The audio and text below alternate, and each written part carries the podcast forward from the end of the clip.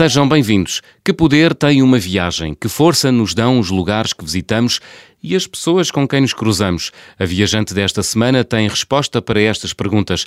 Em plena crise da Troika, partiu rumo às Américas durante seis meses e, quando regressou, vinha cheia para recomeçar com a energia e o vigor próprios dos vintes.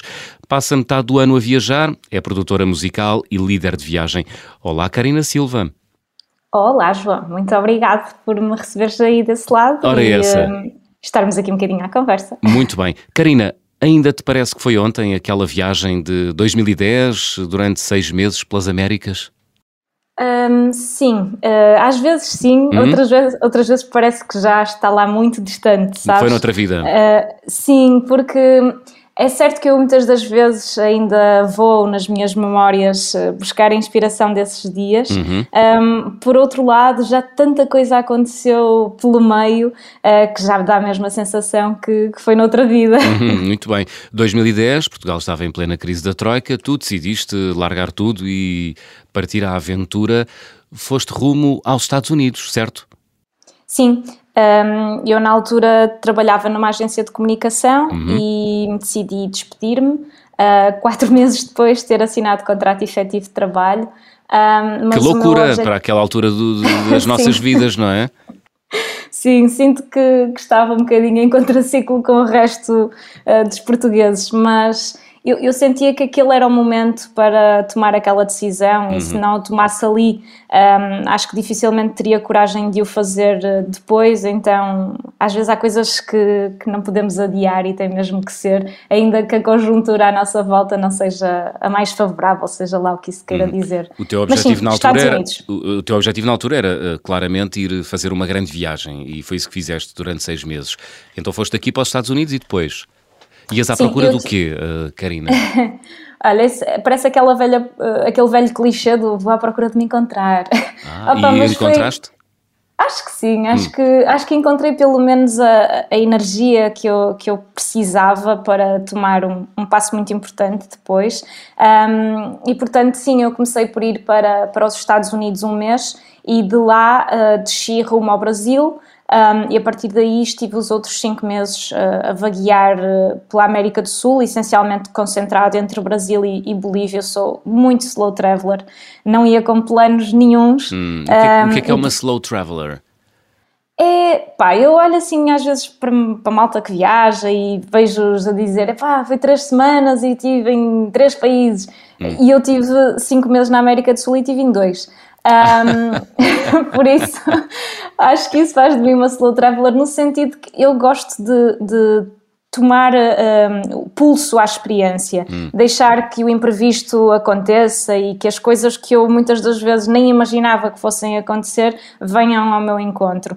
Ah, e por isso a minha viagem no Brasil foi feita dessa forma, foi feita em transportes públicos, ahm, sem grande planeamento, ah, e tu sabes que no Brasil de cada vez que te queres mover para um novo estado são 24 horas dentro de um autocarro, portanto é penoso. Um, e quando chegava depois aos sítios, epá, queria ter tempo de desfrutar daquilo, da natureza, das pessoas que conhecia, uh, da cultura, uh, e portanto não fui com pressa nenhuma de carimbar passaporte noutros uh, territórios e fui deixando de absorver. Muito bem, então começaste nos Estados Unidos, onde é que aterraste, Karina?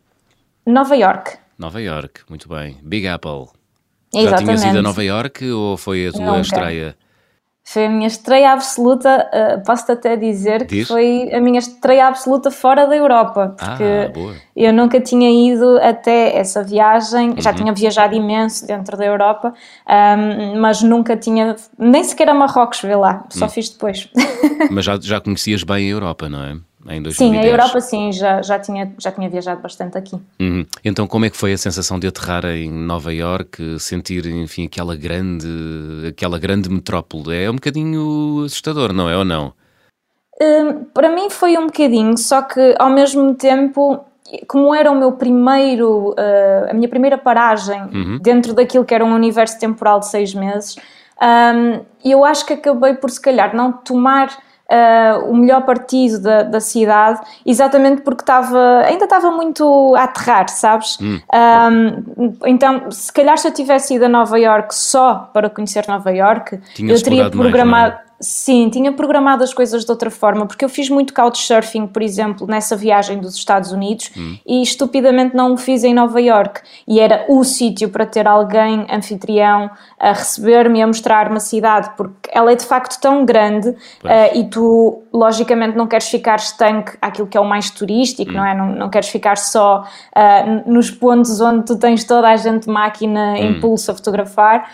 Um, e, eh, e portanto, basicamente, eu, eu, sinto que a minha experiência não foi tão boa quanto poderia ter sido, uh, e portanto é uma cidade que eu guardo assim um sabor meio agridoce. Quem sabe um dia regressar, não é? Tens que lá ah, voltar, sim, não é? Seguramente. Olha, sim, nessa viagem uh, de seis meses, uh, aterraste nos Estados Unidos, foste ao Burning Man, aquele festival de. Foi sim.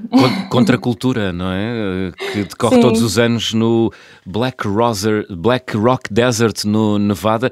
Queres nos explicar o, o, que é que foste fazer ao Burning Man? Olha, antes, antes de mais fui lá perder um neurónio ou dois, então... ou se calhar mais. Opa, porque o, o, Burning Man é uma experiência muito, muito diferente de hum. tudo o que eu já fiz. Um, como tu disseste bem no início, eu trabalho com cultura, portanto, hum. festivais eu já fiz imensos, dos mais pequenos e alternativos hum. aos mais mainstream.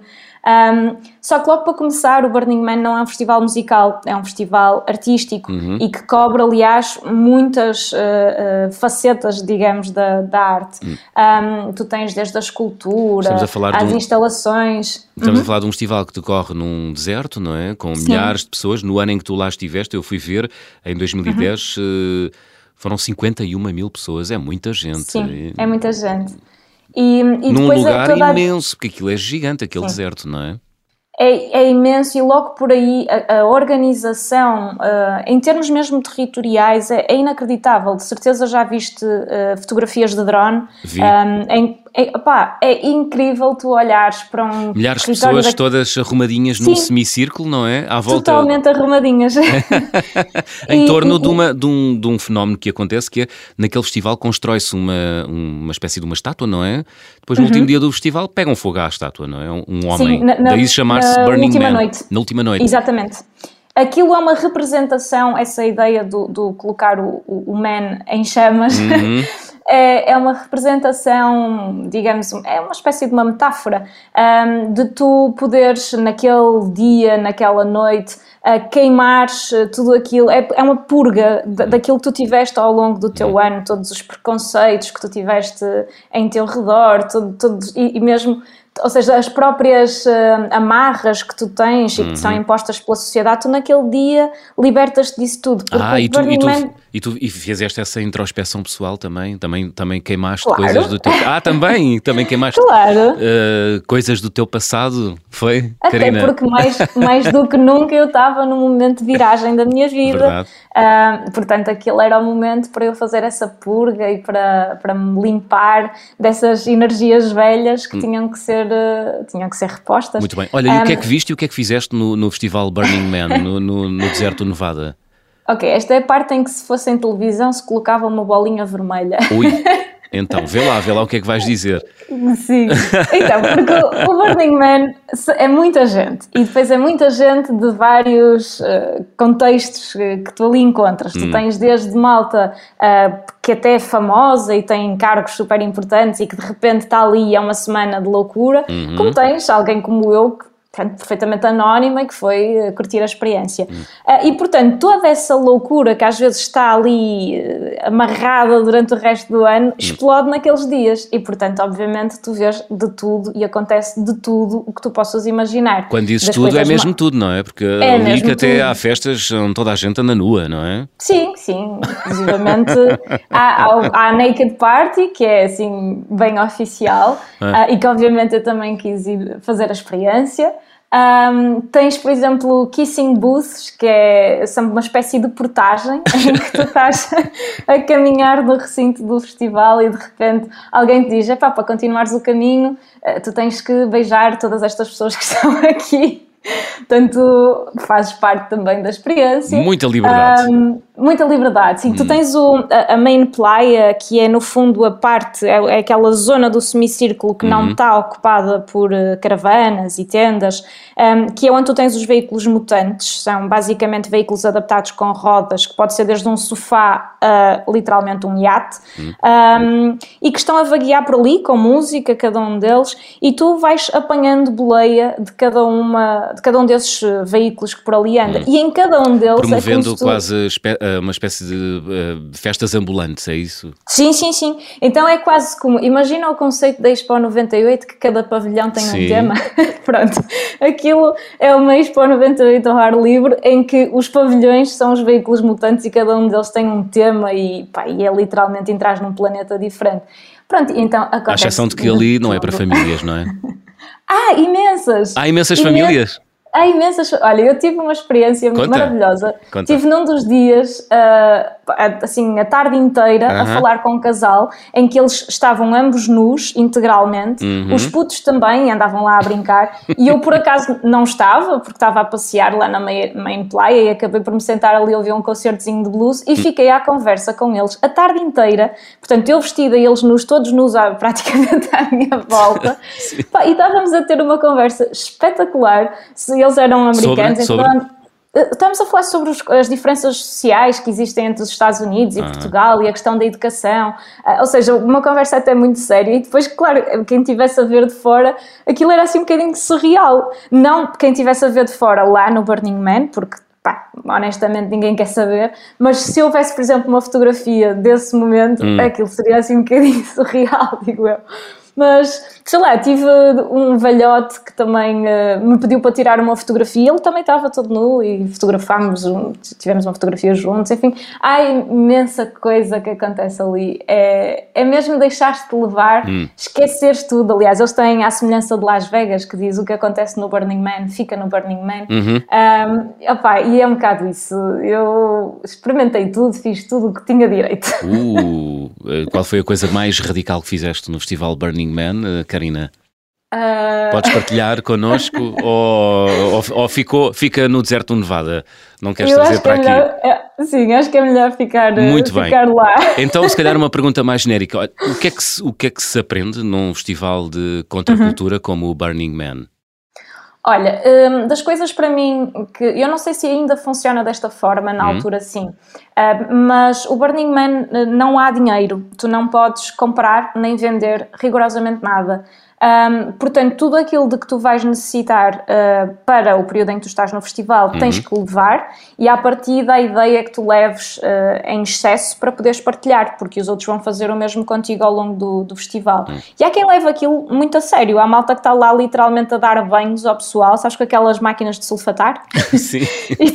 e estão o dia inteiro a dar banho ao pessoal. Há malta que, por exemplo, que é cabeleireira e que está lá em permanência a cortar cabelos. Há médicos que têm, ah. estabelecem lá o seu consultório e então por causa dos pós que andam no ar e não Sim. sei o quê, então há sempre pessoal que começa a ter eh, problemas respiratórios hum. e ele está lá o tempo inteiro a dar consultas gratuitas, hum. portanto há muito esse espírito de partilha e isso para mim é um twist incrível naquela experiência, porque a maior parte dos festivais né, tem sempre um âmbito comercial, é, o objetivo é fazer lucro e portanto tu estás constantemente a ser inundado de marcas e ativações de marcas, Sim. então é, é, muita, é muito esse lado da publicidade à tua volta e ali não existe de todo. Hum. E isso faz com que a experiência que tu tenhas com as pessoas seja também muito mais autêntica, porque ninguém está lá para te vender nada, ninguém está lá para te evangelizar de nada, nem o contrário. É partilha. E isso então é partilha, é partilha hum. pura e dura. Um, portanto, sei lá, eu, eu lembro-me, por exemplo, que num dos dias fui um, fazer um workshop de yoga e acabei por conhecer assim um freak jamaicano de rastas. pá, e começamos na conversa hum. e fomos, já estávamos na conversa pá, há duas horas e dissemos: Olha, vamos caminhar um bocadinho só para desanuviar. E à medida que íamos no caminho, íamos sendo abordados e havia assim abordagens muito engraçadas, sei lá, havia malta que dizia: Olha, quente ou frio? Hum. E tu, é pá, sei lá, frio. E o frio era, sei lá, tequilha e o quente era saque. Ah. E tu, pimba, bora um shot. Sempre Andavas mais um bocadinho, olha, sim, não, talvez. Pá, talvez. E era outra coisa qualquer. Então, essa partilha existia a toda a hora. Deduzo que dessa viagem de um mês eh, pelos Estados Unidos tenha sido, eh, enfim, a experiência mais intensa, ou não? Uh, sim, de, de, forma geral, claro que foi a, a mais, a mais intensa, uhum. até porque foi onde eu estive mais tempo. Eu tive oito dias uh, no festival uhum. um, e conheci muita gente diferente. Pá, aqui eu, sei lá, desde. Logo no dia em que eu cheguei, pá, eu não fazia ideia que o Burning Man tem uma organização, à parte da organização para a questão das caravanas e isso. Então, supostamente, tu tinhas que te registar para saber onde é que tu podias estacionar a caravana. Uhum. Ah, eu fazia lá a ideia que isso existia. Portanto, eu quando cheguei à, à Bontuga, né, fui com a caravana, tipo, olha, aqui está fixe, vou, vou estacionar aqui. Uhum. E lembro-me que vieram ter os meus vizinhos, né, vieram ter comigo e disseram, epá, tu não podes estacionar aqui, não sei o quê. Uh, mas depois lá ficamos na conversa, pá, pronto, olha, deixa aí, não há problema, hum. ficas aí, passas a ser nossa vizinha. E a dada altura eu estava com um amigo meu, o Francisco, uh, pá, e esses uh, rapazes, eles eram, eram judeus e estavam. estavam assim bastante flower power para a coisa. E eu percebi que provavelmente eles eram gays e que estavam assim com uma conversa muito uh, virada para o, para o, Francisco. Sim. Estava a sentir que estava a ser negligenciado ali naquela conversa. Ah. Pá, e dei-lhe assim a dica do género: pá, não, não me quero estar aqui a fazer intriga, mas eu acho que estás a ser altamente assediado. Hum. Ele, não, pá, achas que sim, e não sei o quê. Então eles convidaram-nos para uma festa hum. que ia haver nesse, nesse primeiro dia à noite. Sim. E quando nós lá chegamos, ah, e porque no Burning Man uh, aquilo funciona como latitude e longitude, não é? Tens A, Atenas, B, Beirute, C, Cairo, D, Detroit, por aí afora, uh -huh. e depois são as horas, tipo uma hora, uma hora e meia, duas. Então o encontro era às quatro e meia de Detroit, nunca mais me esqueço. Hum. E quando lá chegamos um, pá, havia assim uma tenda onde nós achávamos que seria a festa e lembro-me que entramos e, e, eu literalmente parecia que tinha aterrado nas gravações de um, de um videoclipe dos Village People. Uh, pá, porque, porque era malta com calças de napa sem as nádegas pá, e, e chapéus de marinheiro. Ok e o que é que ia acontecer? Opa, e claramente aquilo tinha sido um convite para o Francisco, eu fui atrelada. E, e, e, e, quando chegamos lá o Francisco só me dizia epá, não é aqui, isto não é aqui de certeza, vamos Sim. à nossa vida. E eu, não é nada, Francisco, é aqui. E ele, não é nada, vamos embora. Era mais uma festa ou, ou, algo mais do que isso? Era sim uma, uma festa com um caráter um bocadinho diferente das festas musicais, vá. Um caráter particular, não é? Muito bem. Caráter particular. Muito sim. bem. Olha, estamos quase aqui a chegar ao final da primeira parte. Já vamos regressar uhum. ao continente americano e essa viagem sim. de seis meses, porque há mais para falar, sobretudo no Brasil e na Bolívia, e, e conhecer sim. um pouco também do teu percurso como viajante. Mas, como é hábito, abrimos o álbum de viagem.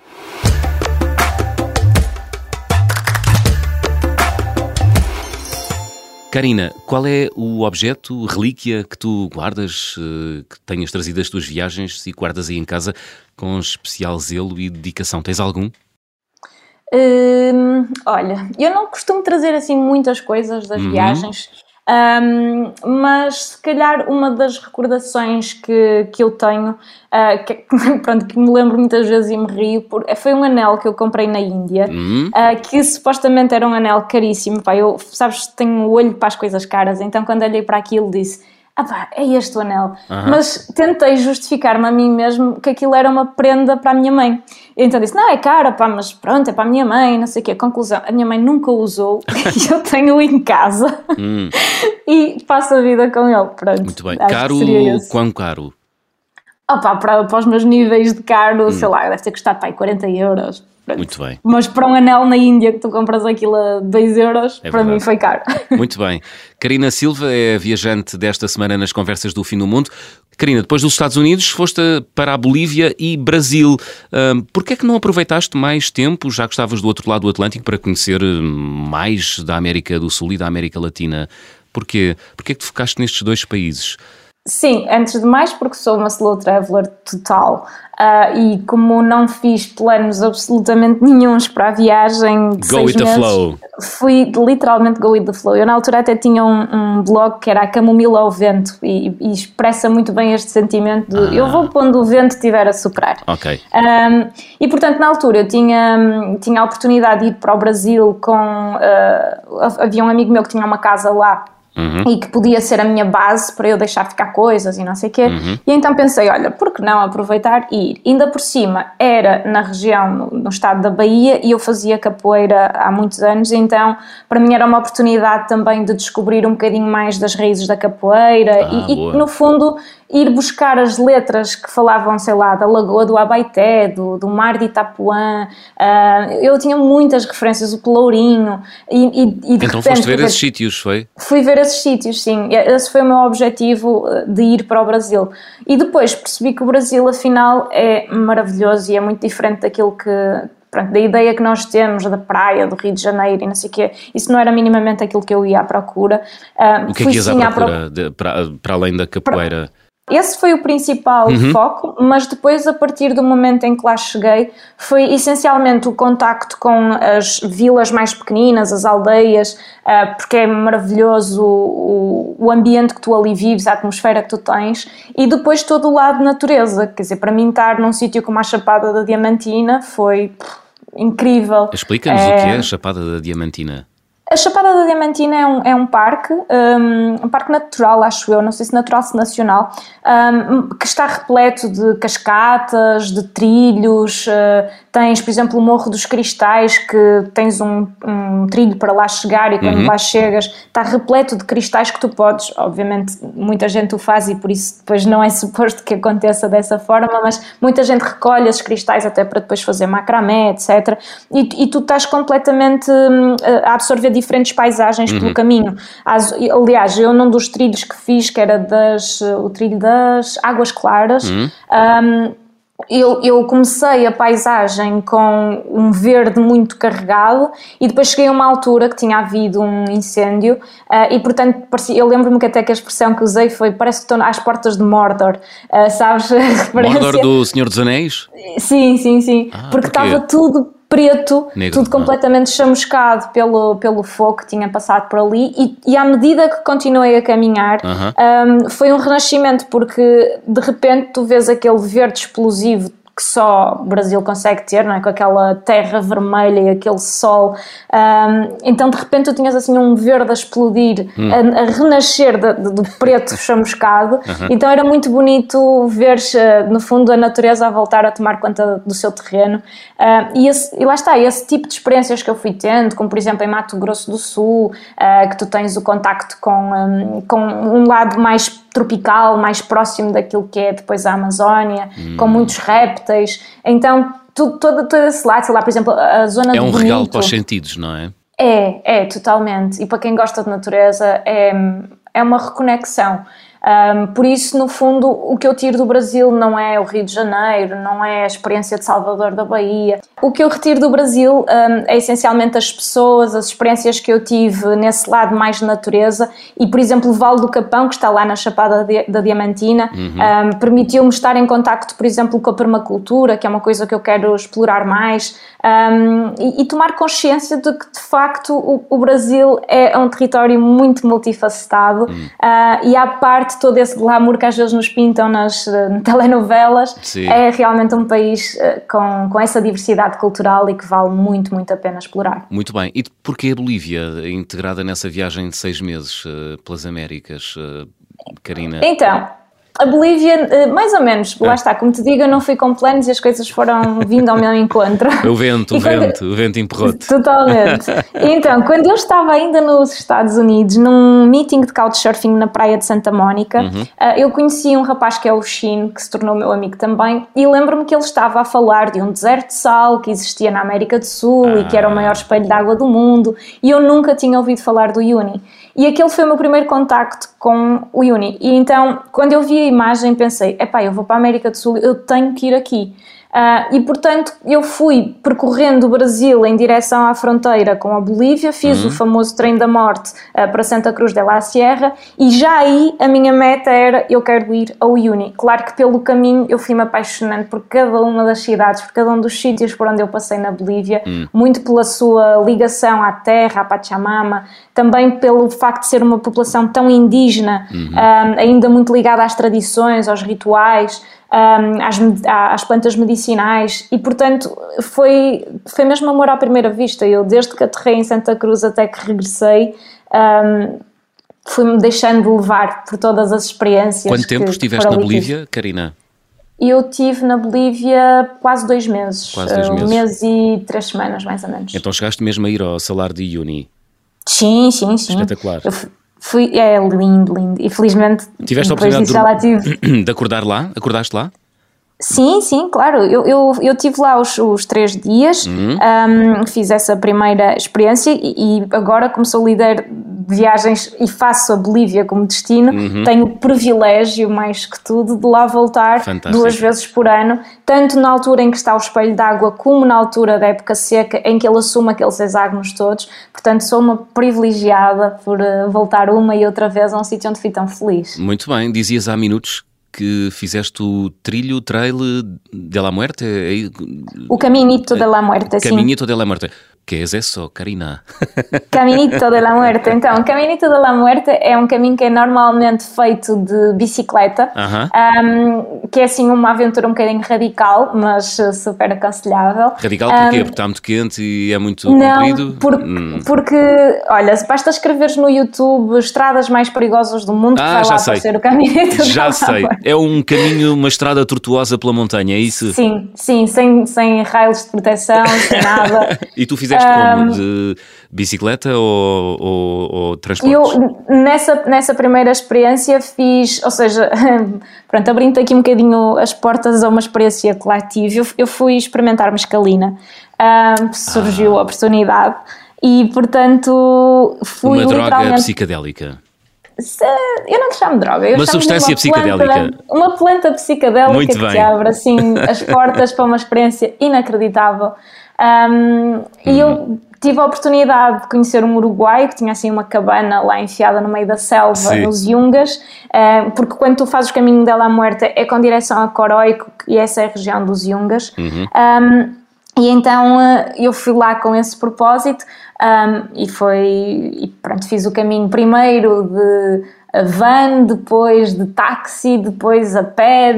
E sentiste que estavas numa das estradas mais perigosas do mundo? Senti, claro. A estrada fez questão de te mostrar isso, foi? Sim, tu, tu vê lá que eu a dada altura estava, eu, havia o, o, o Poderoso, que era assim que eu tinha, eu, eu nunca mais me esqueço do e-mail dele quando lhe pedi, ele disse natuelpoderoso.gmail.com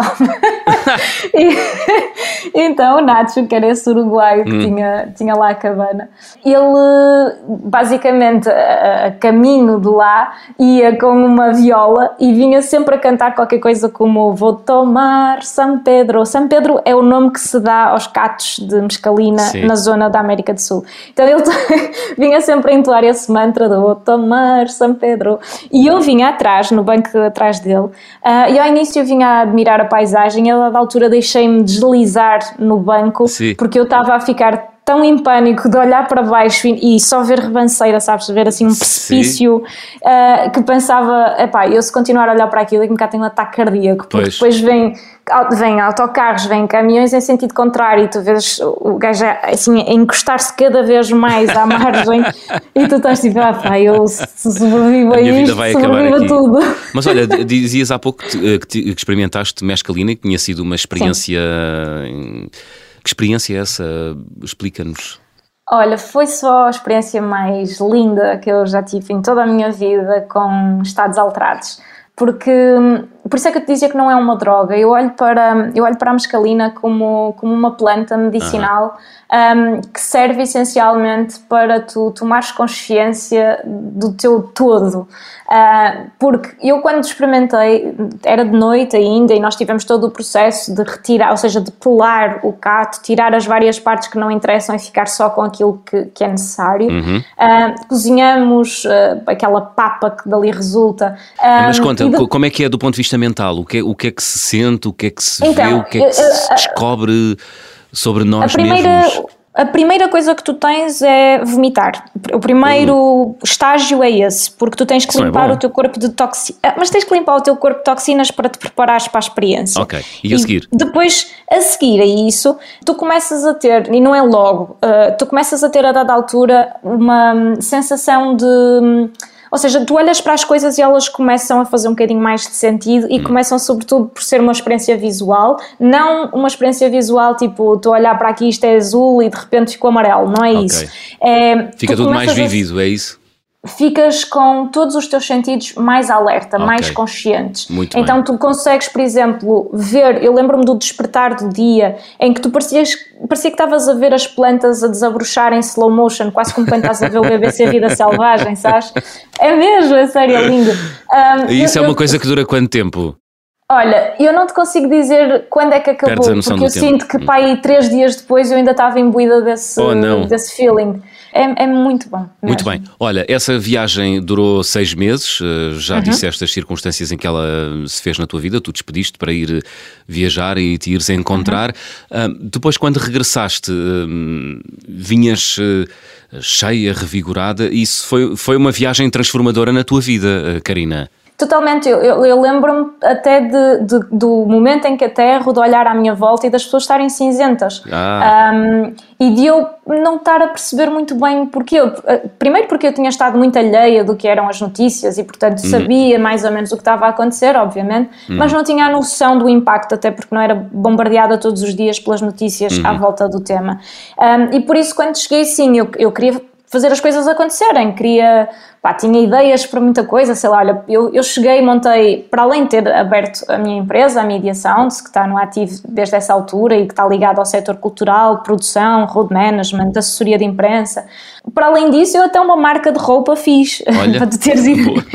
eu criei uma marca que era Self-Made, e durante muito tempo ia a feiras e vendia, tipo, em lojas de autor e não sei o quê, e mesmo a própria Media Sounds, eu ia às reuniões e facilmente eu fechava, fechava os contratos porque. Que era atitude, começavam... era isso, era atitude. Sim. Sentiam em ti uma atitude diferente, uma frescura. Sim, muito otimista. Era. Sim, boa, sim, boa. É esse o poder da viagem, não é? Também. É. Hum. O poder da viagem é, é, é, de repente tu tomas consciência de quem és, da tua força, de, tomas uh, consciência também da tua segurança enquanto ser intelectual, digamos assim, uhum. um, e depois, quer dizer, tu absorves tanto do que está a acontecer à tua volta, as pessoas que tu conheceste, as experiências que tu tiveste, um, que isso tudo te ajuda claro. a, fortalecer o teu é? ser mais... individual, sim torna-te forte. Olha, isto, isto do tempo é voa, não é? Portanto, pois. estamos a ficar com pouco tempo. Eu gostava só de perceber, uh, Karina, antes de irmos ao check-out, quando é que tu começaste a viajar? Diz-me rapidamente quando é que começaste, o que é que andavas à procura, por onde é que tens Sim. andado nestes últimos anos, porque tens viajado imenso, aliás, passas metade do ano a viajar. Vamos lá, Karina. Sim.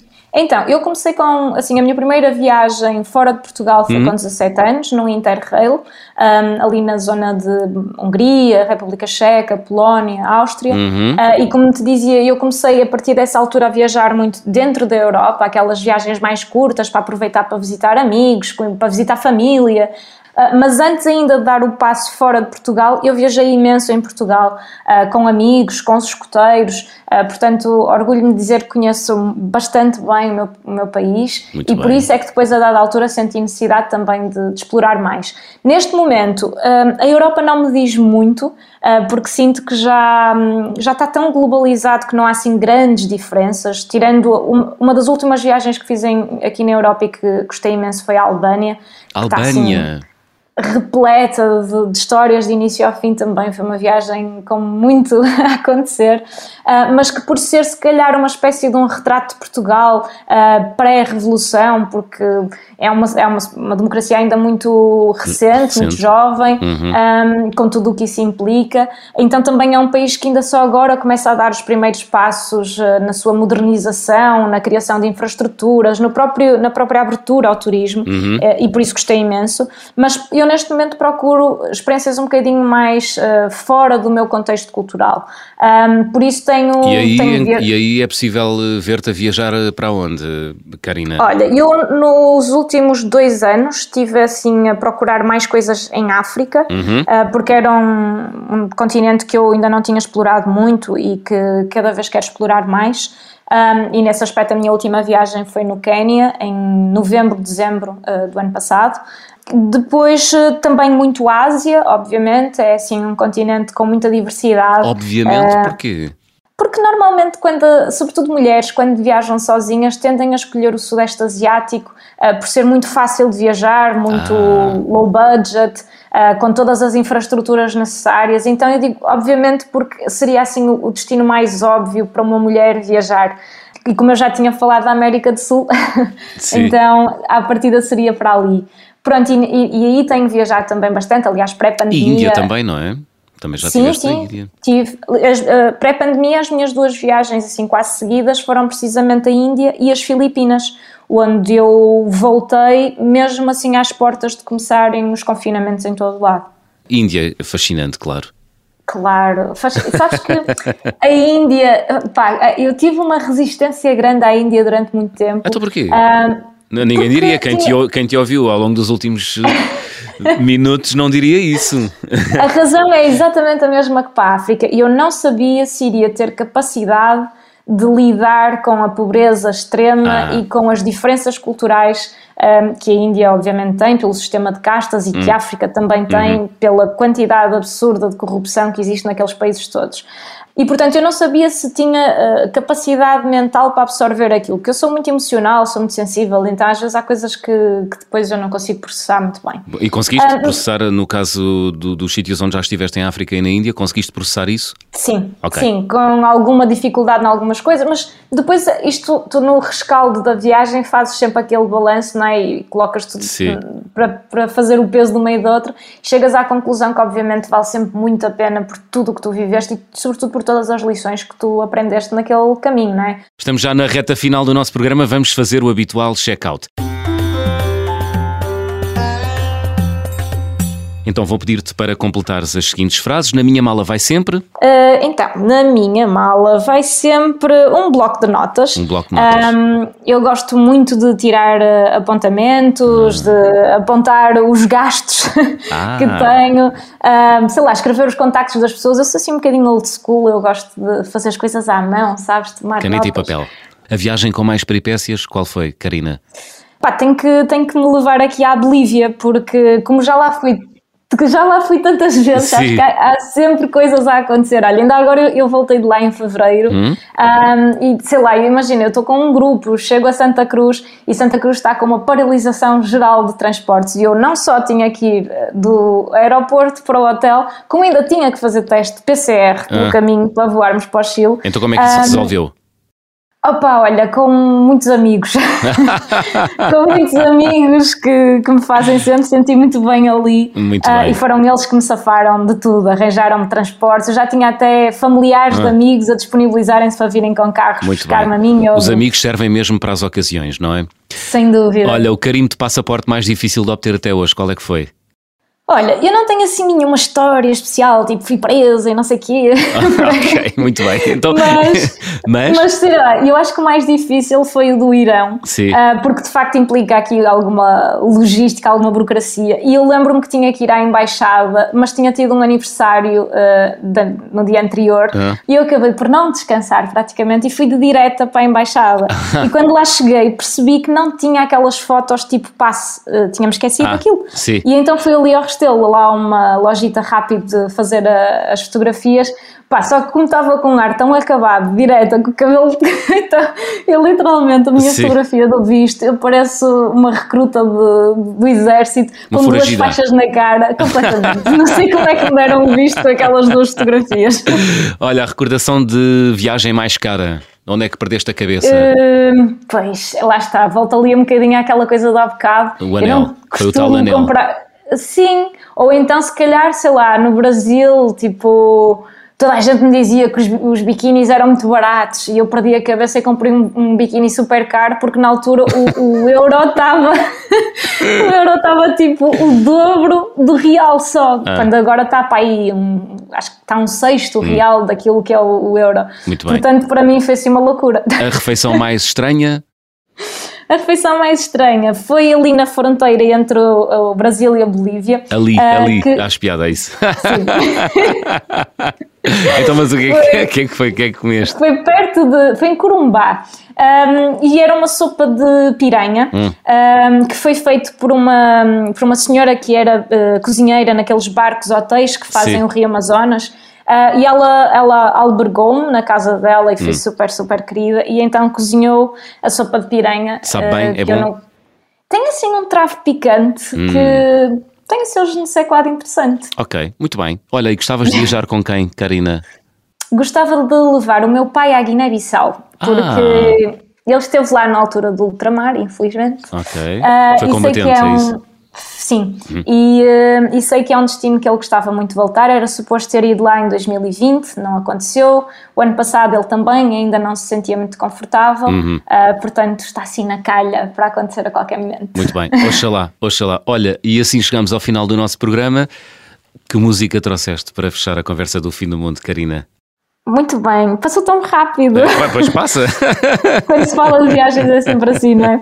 Olha, trouxe um tema chamado Jardines, Jardins, uhum. em português, que é de um DJ produtor argentino chamado Xan Xavier Circuito e que traz aqui na voz a Lido Pimenta, que é uma cantora colombiana, portanto vou encher-vos de ritmos sul-americanos, latinos, para vos transportar até à minha querida Bolívia. Muito bem.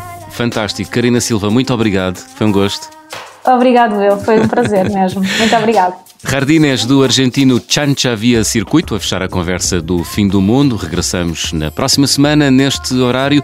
Até de hoje a oito dias. Sejam bons e boas viagens.